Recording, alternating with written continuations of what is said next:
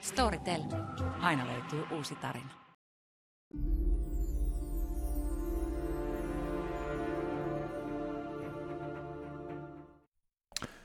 Put the gun down, boy. Tällä aseista riisuvalla lauseella Texasin tyyliin alkaa tänään 23 minuuttia. Seriffeinään Koskelo ja Heikelä. Suomen saattaa olla syntymässä kastijärjestelmä, jossa uusi kurjalisto seurailee etnisiä rajaviivoja. Kirjoitustaito heikkenee ja kouluissa muhii hiljainen aikapommi, joka tuo takaisin luokkayhteiskunnan, sanoo asiantuntija. Miten meni Suomi niin kuin omasta mielestä? Siinä päivän aihe. Tämä tuntuu, joko sote tai koulutus on, on sellainen jatkuva ää, möyhennyksen aihe ja ää, ihan hirveästi valoa tunnelin päässä ei ole näkyvissä. Tota, tota. Ää, ennen kuitenkin, kun mennään siihen, niin haluaisin keventää sua rennolla katastrofi-uutisella. Ihanaa, pistä tulee. Joo, Suomen perustetaan varasto, jolla Eurooppa varautuu hengenvaarallisiin katastrofeihin. Siis äh, valmiusvarasto, Joo. sen jälkeen kun paljastui pandemia alussa, että, että Suomen valmiusvarasto oli hoidettu päin prikkana. No, mutta ne ei kuulu Euroopassa äh, Onnista tai Tiina Jylhästä ja maskikaupoista, niin pidetään se niin. Eli heillä on vielä sellainen luotto, että täällä huoltovarmuuskeskus niin, äh, toimii jotakin muutakin kuin pelkästään Onni Sarmasteen tuota, lähettämillä maskeilla. Mutta tämä on vähän kuin laittaisit italialaiset vastaamaan sodankäynnistä ja saksalaiset vitsien kertomisesta. Eh, Ehkä voidaan ennakoida, että eh, päin vihkoa se menee tälläkin kertaa, mutta siis mistä oikein on kyse? No Koko Euro- Euroopan varasto. Euroopan komissio on rahoittanut hankkeen eh, melkein 250 miljoonaa euroa, jolla Suomeen tuodaan Tämmöinen varasto, missä on siis suojaimia, mittauskalustoa, lääkkeitä, vasta-aineita, kemi- kemiallisia, biologisia ja säteilyonnettomuuksia varten. Eli sitten kun sattuu Niin. se iso katastrofi, niin meille riittää jokaiselle neljä annosta säteilylääkitystä sekä Niin. kaikki mahdolliset eh, varusteet, mutta välttämättä Yliannos. Baltiaan asti niitä ei riitä puhumattakaan Ranskasta tai Italiasta tai Espanjasta. Niin onneksi ok, yliannostus jodia tarjolla jo- jokaiselle. Siinä vaiheessa, kun pilliä vihelletään. Mutta eikö tämä, eikö tämä vähän erikoinen ajatus? Eh, Rakennetaan yksittäinen tämmöinen äh, varasto, äh, katastrofi, joka vaikuttaa samaan aikaan eri puolilla Eurooppaa, niin kun sä tiedät, kuinka vaikea Suomesta on ylipäätään matkustaa pois. Kun sä yrität paeta tästä maasta, niin sä huomaat, että sulla on niin vesi ikään kuin vallihautana vastassa, Venäjän kautta ei oikein voi koukata, mm-hmm. pitää lentää. Niin eikö tämä nyt ole se vihoviiminen paikka eh, pohjoiselle saarelle sijoittaa tällaisia tarpeita, joita tarvitaan nopeasti? Niin.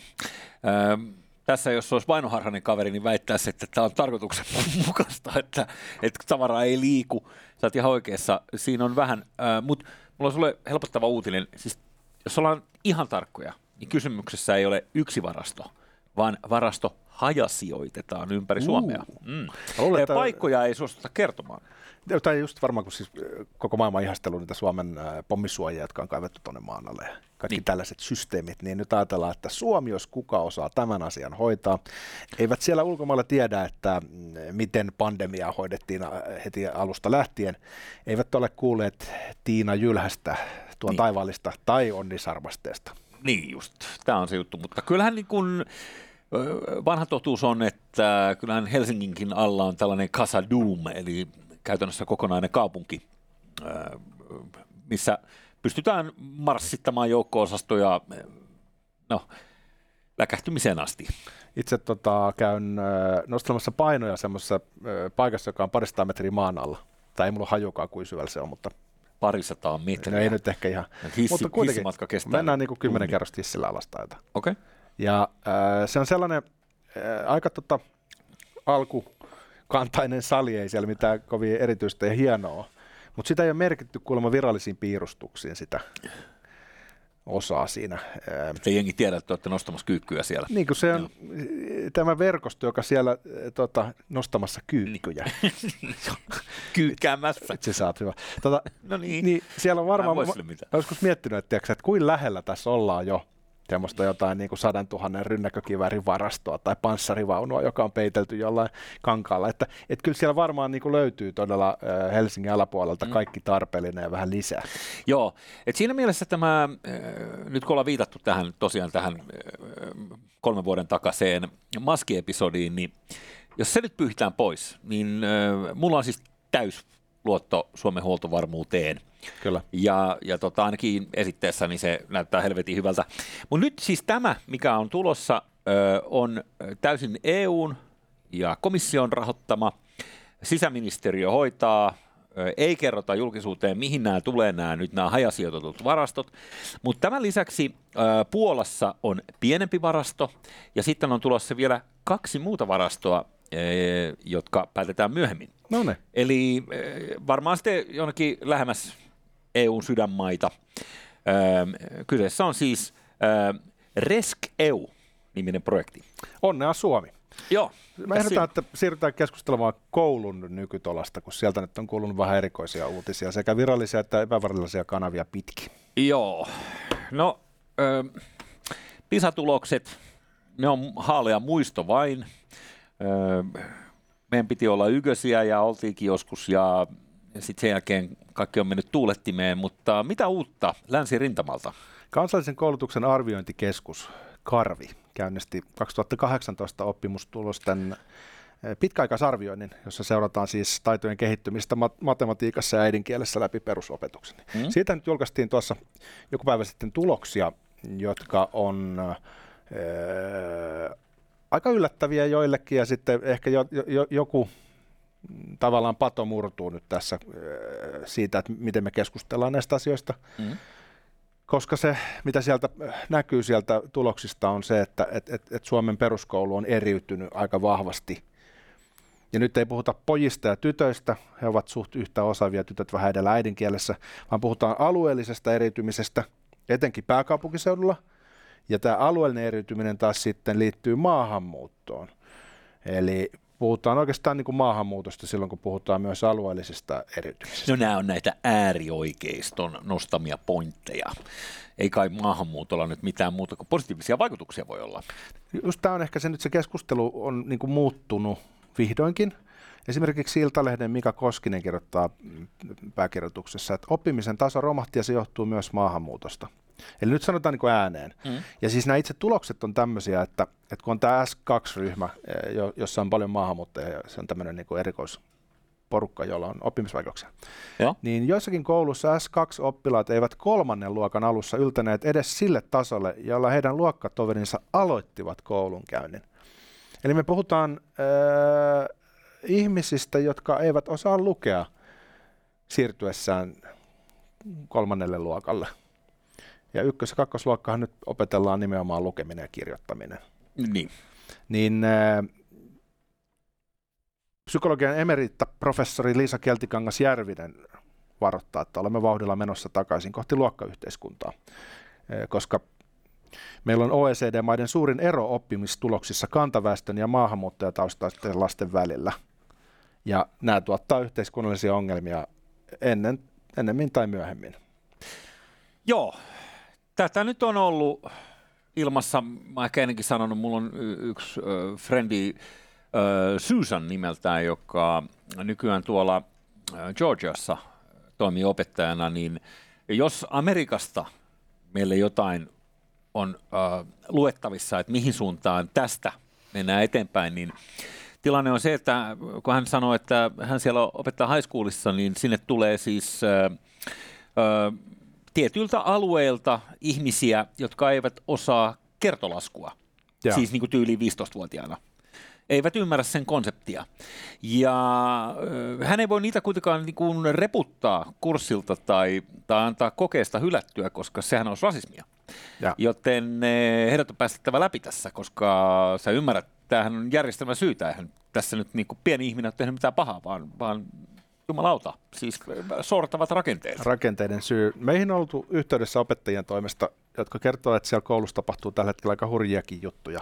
Joo. Eräs opettaja kertoo anonyymisti lähdesuojan takaa, että, että esimerkiksi kahdeksanvuotias oli ryöstetty välitunnilla, mutta se asia oli lakastu maton alle Siitä ei puhuttu luokissa lasten kanssa eikä oltu vanhempien kanssa yhteydessä, mm. koska tekijät oli maahanmuuttajia. Ja hän sanoi, että tällainen ilmapiiri on aika yleinen tällä hetkellä.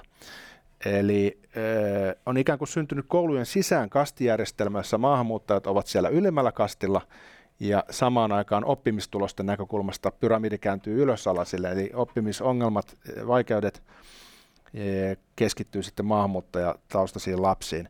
Ja esimerkiksi jutussa mainittiin, että Helsingissä on sellaisen koululuokka, jossa on vain yksi äidinkielenään suomea puhuva lapsi koko luokalla. Niin mitä tästä nyt sitten voidaan tulkita? No mitä tästä voidaan tulkita?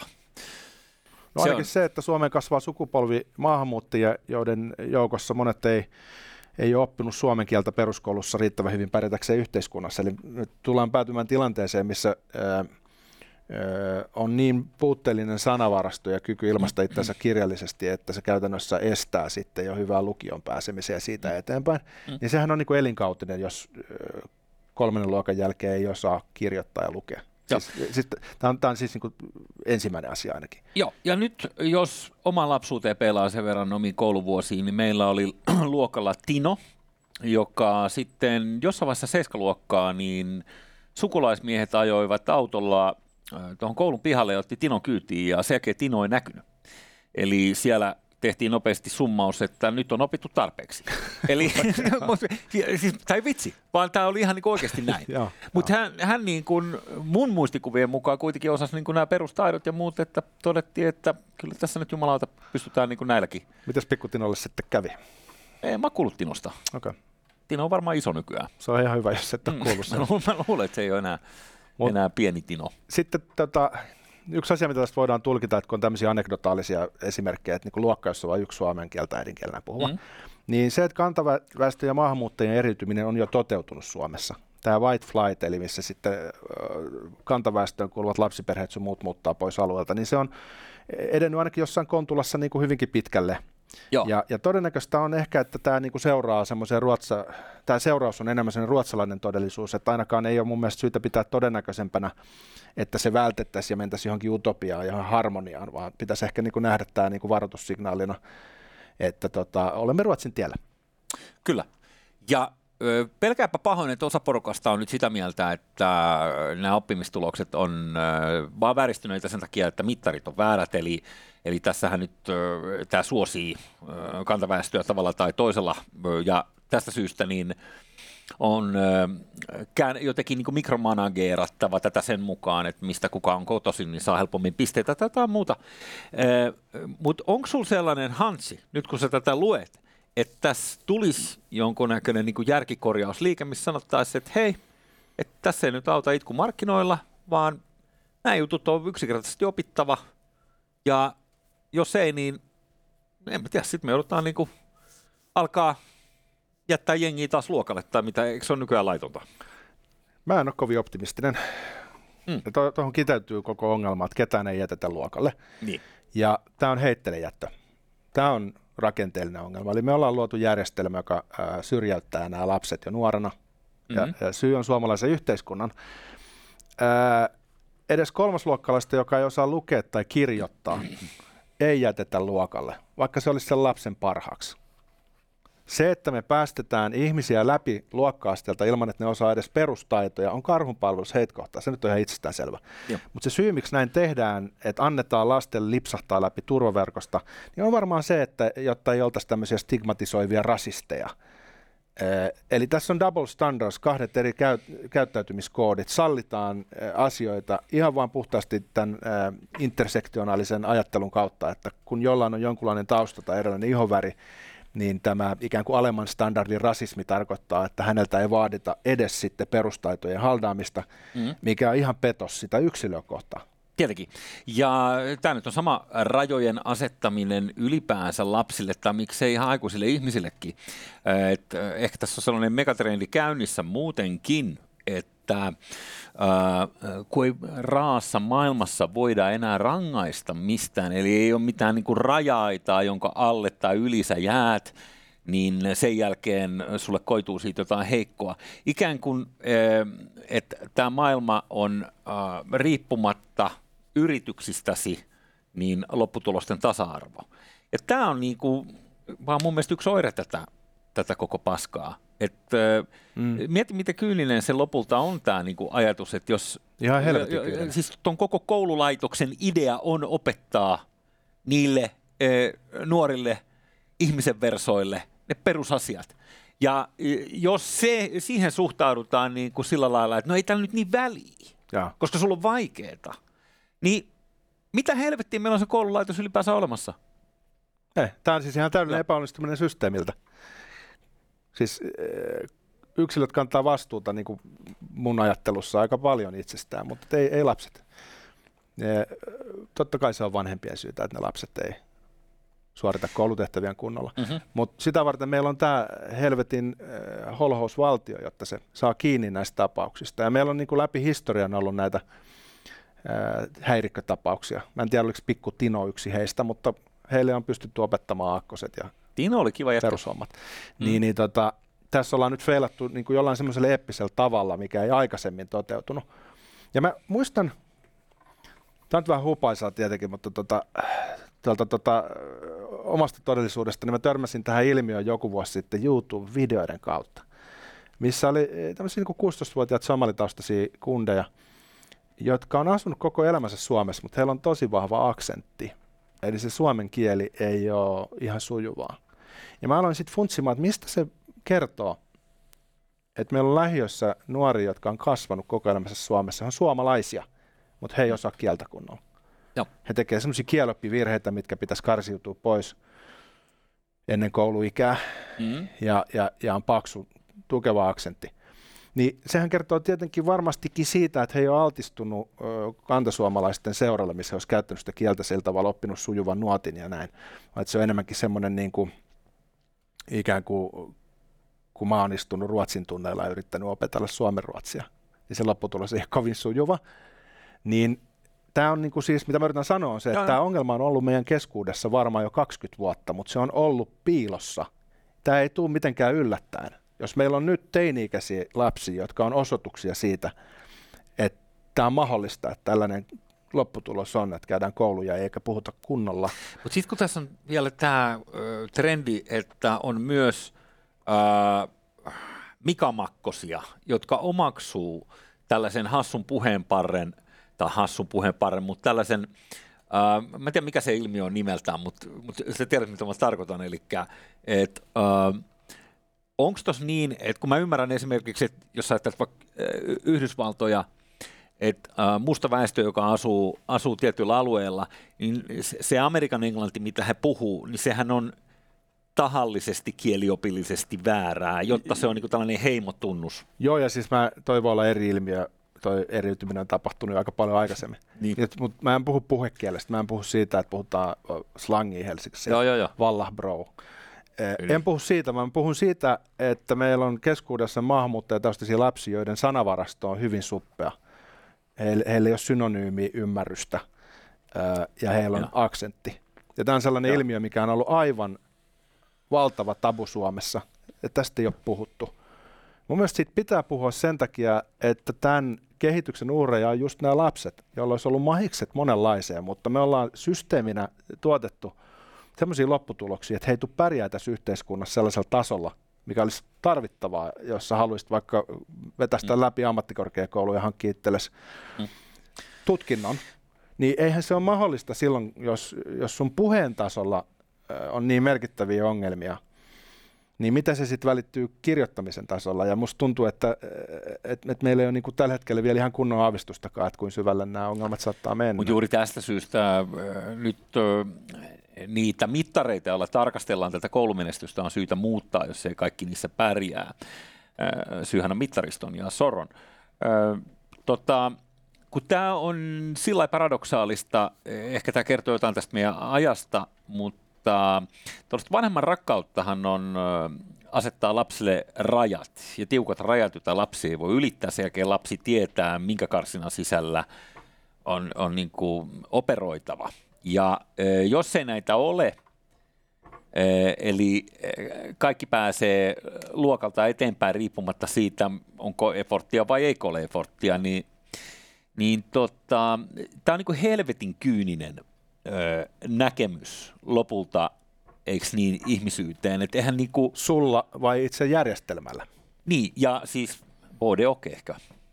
Tarkoitan, että ö, mun käsityksen mukaan niin äh, on, on maailmassa, sä voit suorittaa asiat hyvin tai huonosti tai jotain siltä väliltä, mutta jos sille ei ole niin kuin väliä enää sillä mittaristolta, mistä, mittaristolla, niin, niin ei se tee näistä ihmisistä, jotka eivät osaa yhtään on- onnellisempia tai yhtään sen, että heillä olisi jotenkin sellainen tunne, että vau, että minäkin olen jotain. Ei, se on turvaverkko, jonka läpi annetaan äh, lasten tippua.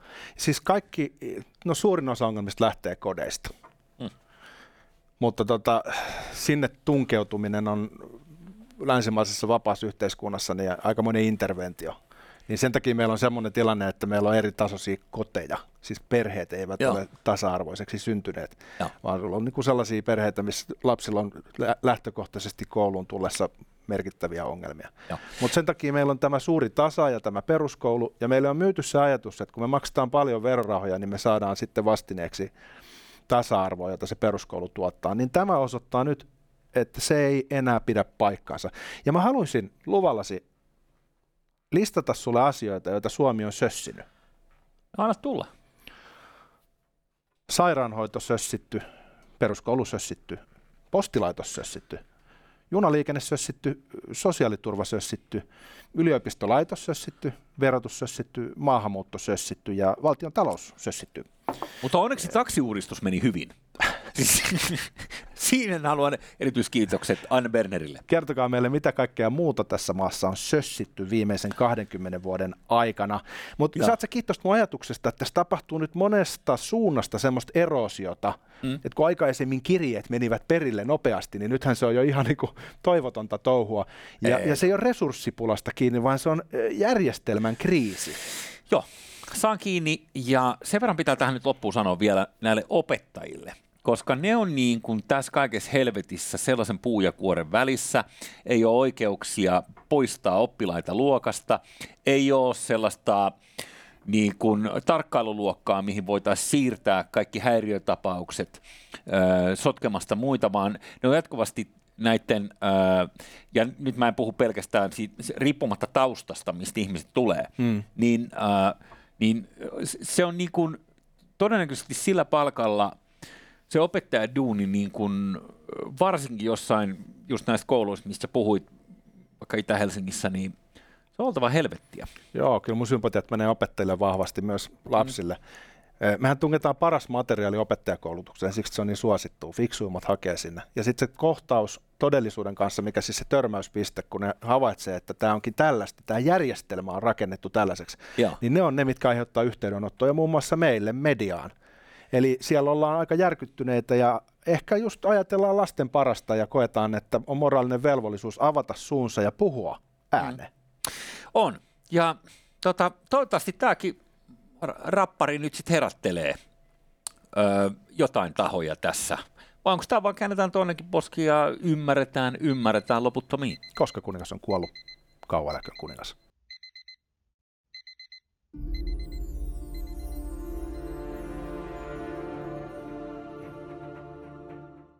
Storytel.